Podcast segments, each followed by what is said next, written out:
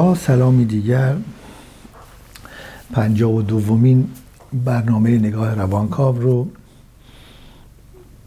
با هم شروع می‌کنیم. درودی میفرستم بر هموطنان عزیزم و درودی میفرستم بر تمامی فارسی زبانانی که به ما گوش می‌کنند. اگر خاطرتون باشه در کتابی به نام نگاه دیگر به سرزمین فرنگ ایران ما بخش اول رو که ایران سرزمین فرنگ ما ایران است رو در پنج برنامه گذشته چندین قسمتش رو مطرح کردیم و در پنجمین برنامهش رفتیم تا اونجا که انقلاب نه تنها مدیران و کلان مدیران یک جامعه رو عوض می‌کنه که در مورد ایران دقیقا عوض کرد و طبقه جدیدی نمایندگان طبقه جدیدی قدرت رو در دست گرفتن و تمام نمایندگان طبقه, قبل رو یا اخراج کردن یا اونها خودشون رفتن یا متاسفانه زنده نماندن و در حال مختلف معدوم شدند. یک طبقه تازه ای از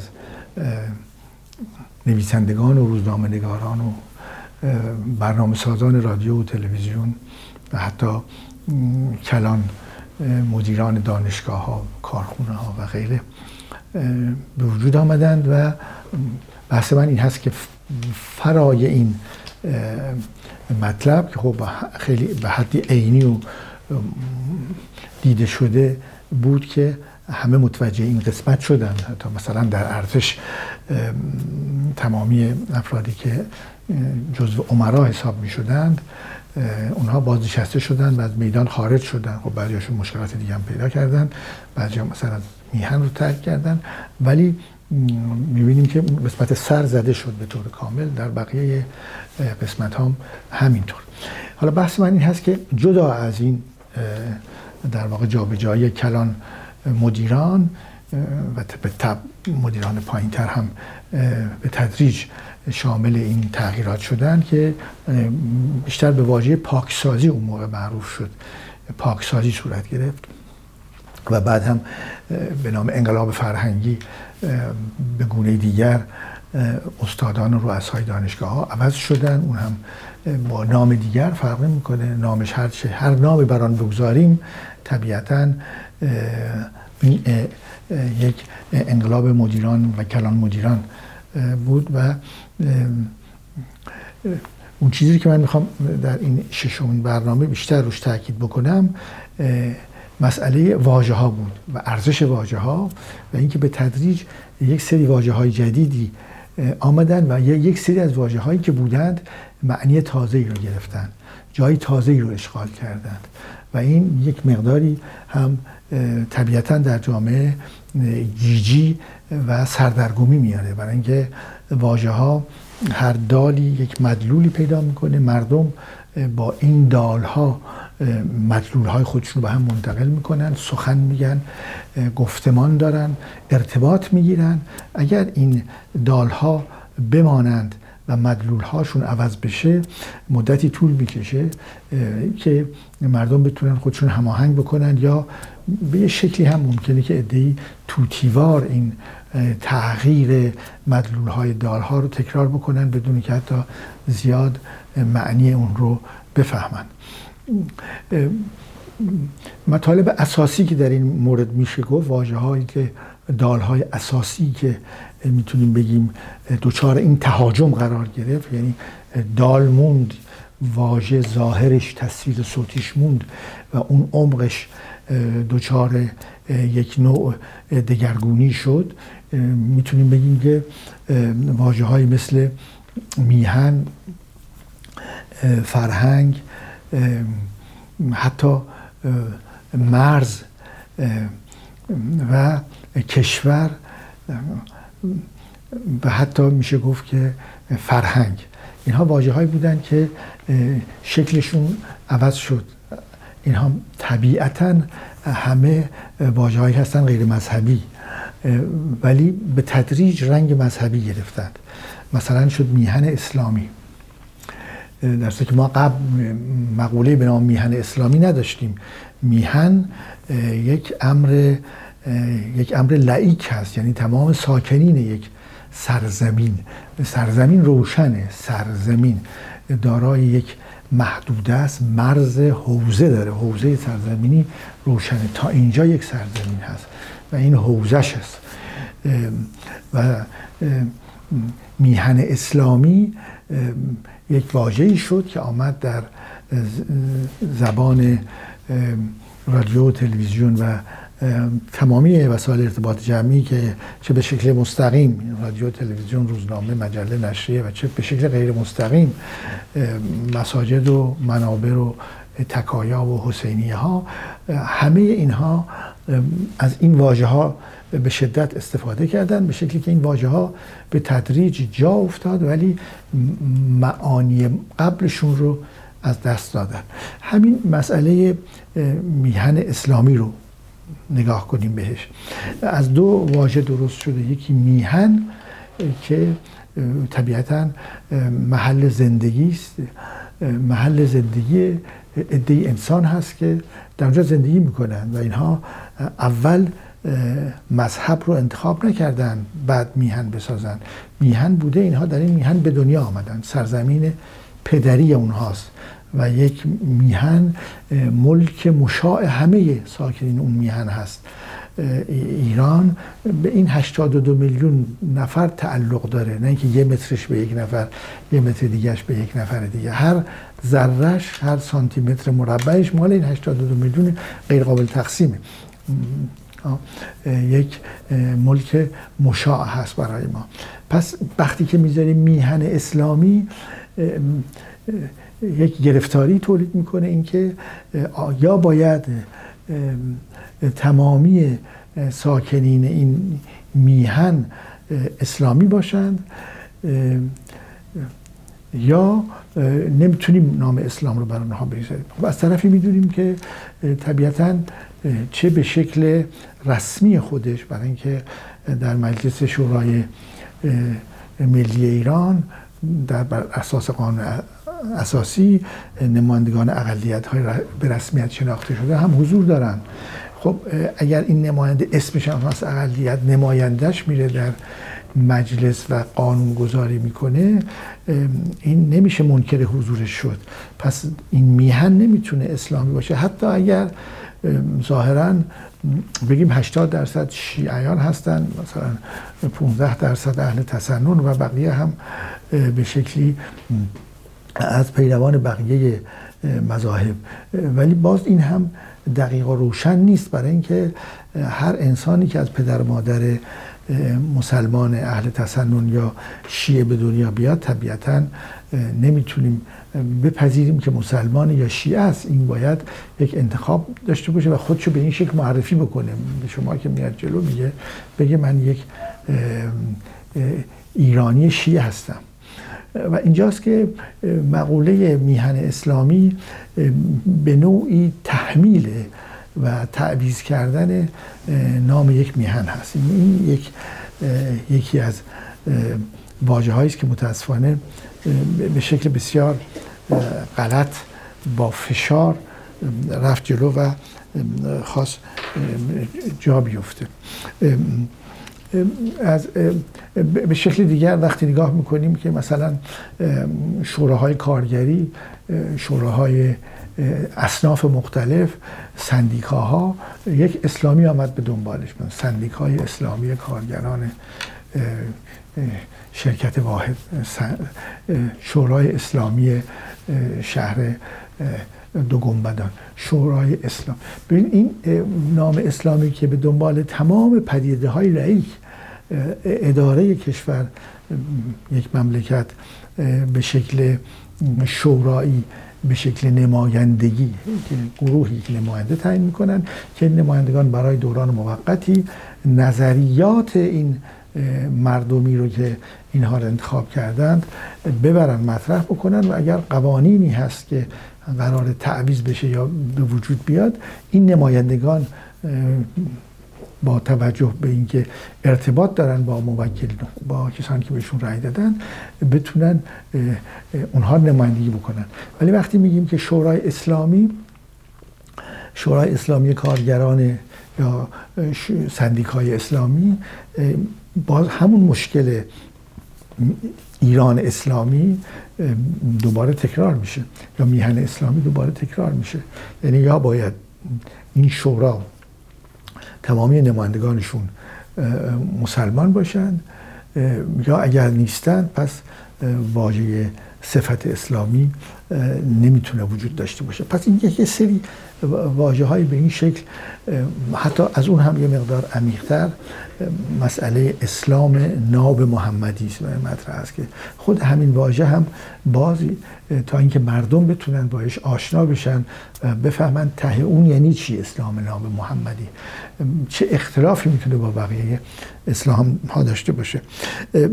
من چه یه مقدار در این مقاله روی این مسئله اسلام و اینکه چه اسلام چه زوایایی می‌تونه داشته باشه چگونه میشه به این اسلام توجه کرد کار کردم و در واقع بحثم این هست که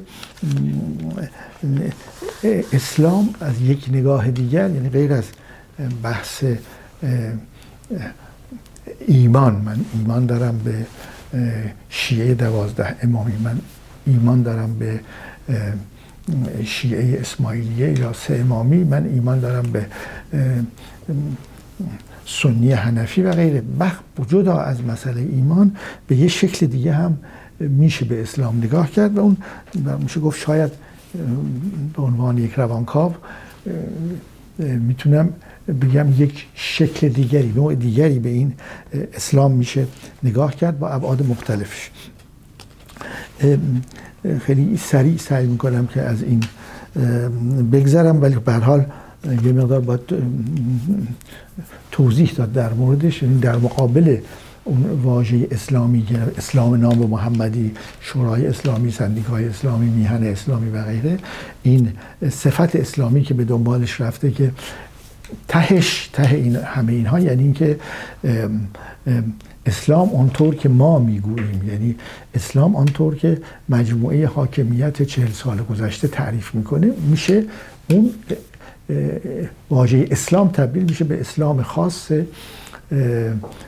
لایه ای از معممین شیعه که به ولایت فقیه معتقدن. این تبدیل اسلام کوچک میشه. این حجم بزرگ اسلام یک میلیارد و 500 میلیون نفری حتی اون مثلا 150 200 میلیون شیعه با طیف های مختلفش.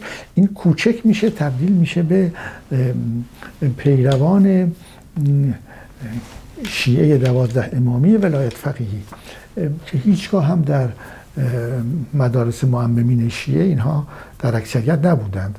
از نظر اعتقادی در اکثریت نبودند. ولی وقتی قدرت گرفته شد این قدرت با فشار میشه گفت که به حال واژه اسلام شد معادله اسلام نام محمدی هم به همین شکل. یعنی آنچه که پیروان ولایت فقیهی شیعان شیعیان دوازده امامی مطرح می‌کنن. حال به شکل دیگه میشه گفت که اسلام یک بعد سنتی داره. این بعد سنتی اسلام اگه بهش نگاه بکنیم می‌بینیم که در جوامع مختلف در طول این 1200 سال در همه جا در بعضی مناطق حتی 500 600 سال اخیر اسلام رفته یا حتی دیرتر در این یک میلیارد و 500 میلیون مسلمان این اسلام سنتی شکل های مختلفی گرفته. اگر در مرزها باشه یعنی مرز فرنگ های مختلف مثلا در آفریقا بین شمال آفریقا و بدنه آفریقای سیاه کشورهایی که در اونجا قرار می‌گیرن و وقتی مشاهده می‌کنیم صحبت می‌کنیم با مسئله اسلامشون می‌بینیم که یک اسلامی است که اولا مجموع اون آزادمنشی و آزادی خواهی و آزاد بودن مرد و زن و انسان در رفتار و کردارشون کاملا اون سنت قدیمی رو نگه داشتن و مثلا پوشش زنان به اون شکلی که در اسلام میبایست رعایت بشه رعایت نمیشه. روابط بین زن و مرد هم در جامعه بسیار عادی تره یعنی اون حالت این فاصله وجود نداره به اون شکل روزمرگی.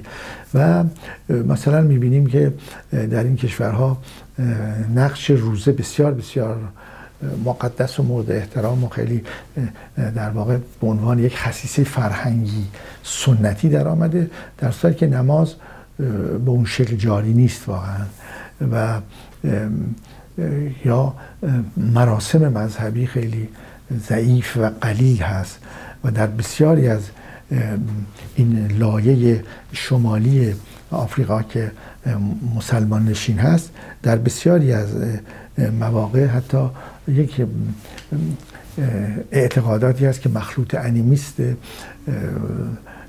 مخلوط از باورهای جادوگرانه و اسلام که هر دو رو مخلوط کردن و اینها یک ملغمه تازه ایجاد شده. و, و حتی تعاریفشون از عوامل اساسی اسلام اختلاف داره. نه مناطق مرزی من بهشون میگم. مناطقی که از نظر فرهنگی بین اسلام و سنت ها و مذاهب دیگری وجود داره. اگر همین کار رو هم بکنیم به اون طرف بریم. مثلا بریم به, به سمت مسلمانانی که در چین هستند. می‌بینیم همین مسئله رو مشاهده می‌کنیم. یعنی اینکه این اسلامی که اونجا رسیده رقیق میشه و اینکه ادای نماز به زبان فارسی خودش یک نمونه یک نمونه مختصر هست.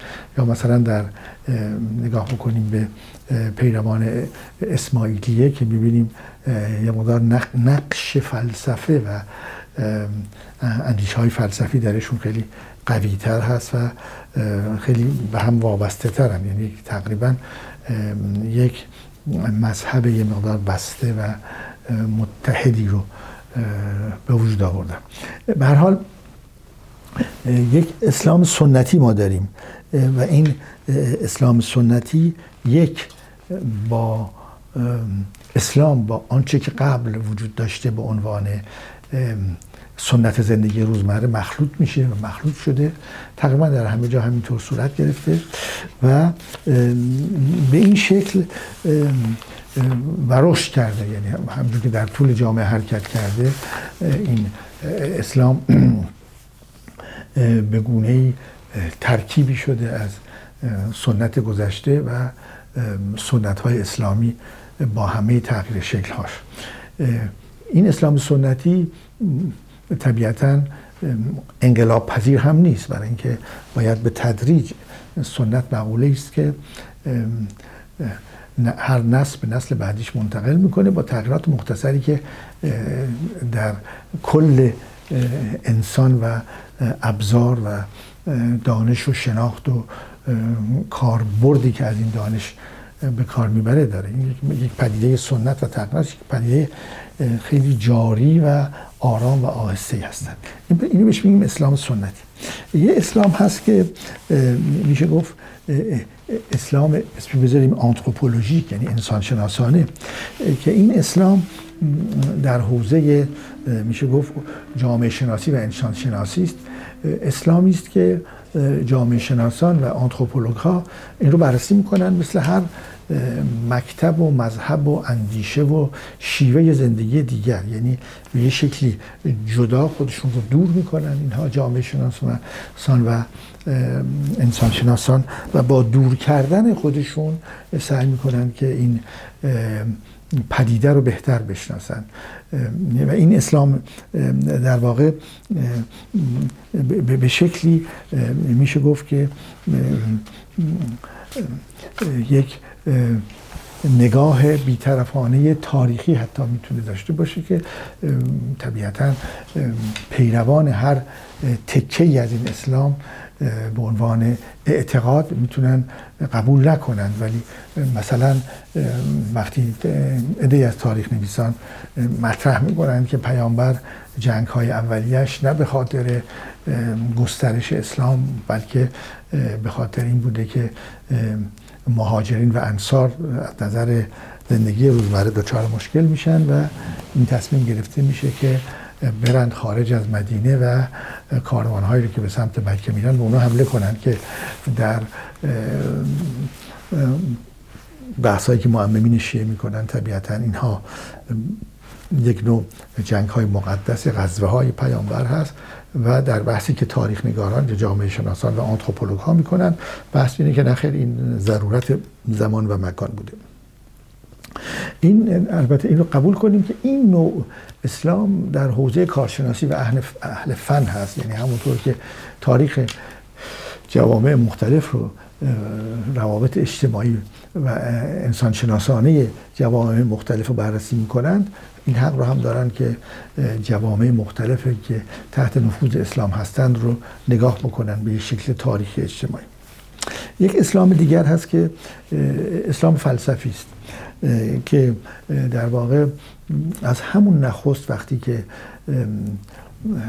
تونستند با استفاده از جهانگشایی حوزه اسلام بزرگ تونست از یونان و زیر اسپانیا رو و زیر یونان رو بگیره بیاد تا ایران و بعد بره اون طرف تا تقریبا آسیای مرکزی و از اون طرف هم بعد در از طریق نادر شاه بره به سمت هند و بعدم به سمت مالزی و اندونزی. می‌بینیم که یک دنیای وسیع رو در بر می‌گیره و این دنیای وسیع طبیعتا با فلسفه های مکتوب یا شفایی روبرو میشه که اینها رو سعی می‌کنه به ترجمه کردن و یاد گرفتن. تقریبا تمامی متون یونانی زمان دوران یونان بزرگ ترجمه میشه به عربی حالا بعضی وقتا غلط بعضی وقتا با مشکل ولی به هر حال ترجمه میشه و این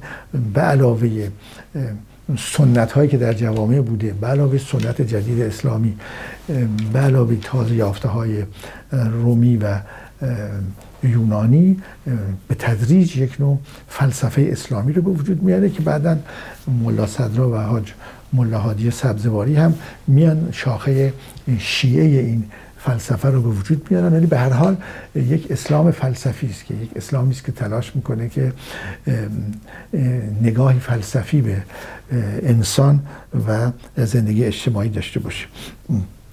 و یک جریان عرفانی اسلام داریم که در فرصت های دیگه اگر لازم باشه من تلاش می‌کنم که ریشه های عرفان رو از شمن ها حدود پنجاه هزار سال پیش تا امروز بحث کنم راجع بهش که این عرفان نه مختص جهان تشیع نه مختص اسلام هست نه مختص اصلا مذهب هست. ما اسلام عرفان یهودی و عرفان مسیحی هم داریم عرفان غیر مذهبی هم داریم و عرفان در هر مکانی که رفته به این دلیل که خواسته زنده بمونه رنگ و روی و ظاهر اون مکان رو به خودش گرفته ولی در داخلش همون تجربه های عرفانی و حرف های عرفانی مونده.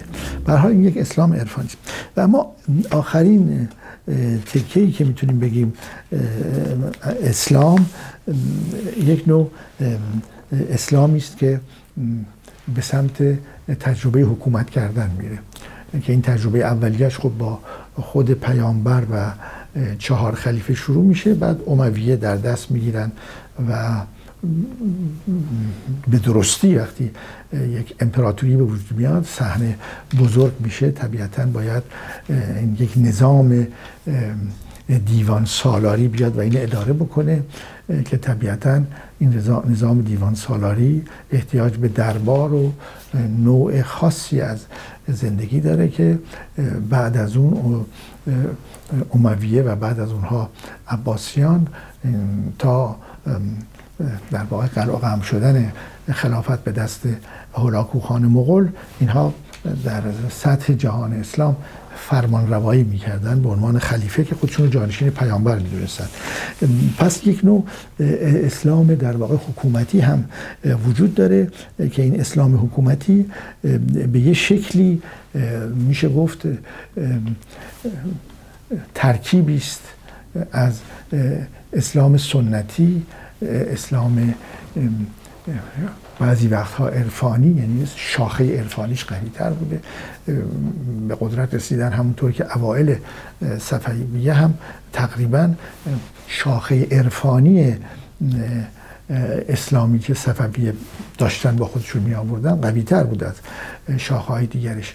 یا شاخه های خیلی مذهبی کلاسیک سنتی داره که در واقع می‌بینیم. این سیر رو در خود صفویه که نگاه بکنیم می‌بینیم با یک اسلامی که تمایلات عرفانیش خیلی شدیدتره شروع می‌کنه و بعد به یه شکلی که این نوع شیعه دوازده امامی امروزه که این در واقع ساخته شده یه دوران اولیه صفویه است. ترکیب آنچه هست که ما آنچه که اسلام فلسفی و اسلام سنتی بود با این در واقع در کشورهای مختلف مخصوصا در بقای لبنان مخلوط میشه و یک با امکاناتی که شاهان صفویه در اختیارشون می‌ذارن مدارس دیگر ایران مدارس مذهبی دیگر در ایران به شدت تعطیل شده و تحت نفوذ و حکومت معممین شیعه قرار می‌گیره و این چه این ردیفی رو که ما داریم از شیعه اصناعشری امروز ساخته میشه که هیچ ارتباطی با شیعه حتی اصناعشری ما قبل از صفویه نداره. برای اینکه اونها بیشتر به یه مقداری فلسفی بودن و به این تا این حد دوچار میشه گفت نوعی خرافات نبودن به حال بحث این هست که در این انقلابی که صورت گرفت در ایران هم یک دگرگونی در نظام کلان مدیریت قرار گرفت و هم هم دگرگونی در واجه های استفاده می‌کنیم در روزمره مثل اسلام ناب محمدی یا شورای اسلامی یا میهن اسلامی. شب و روزتون خوش.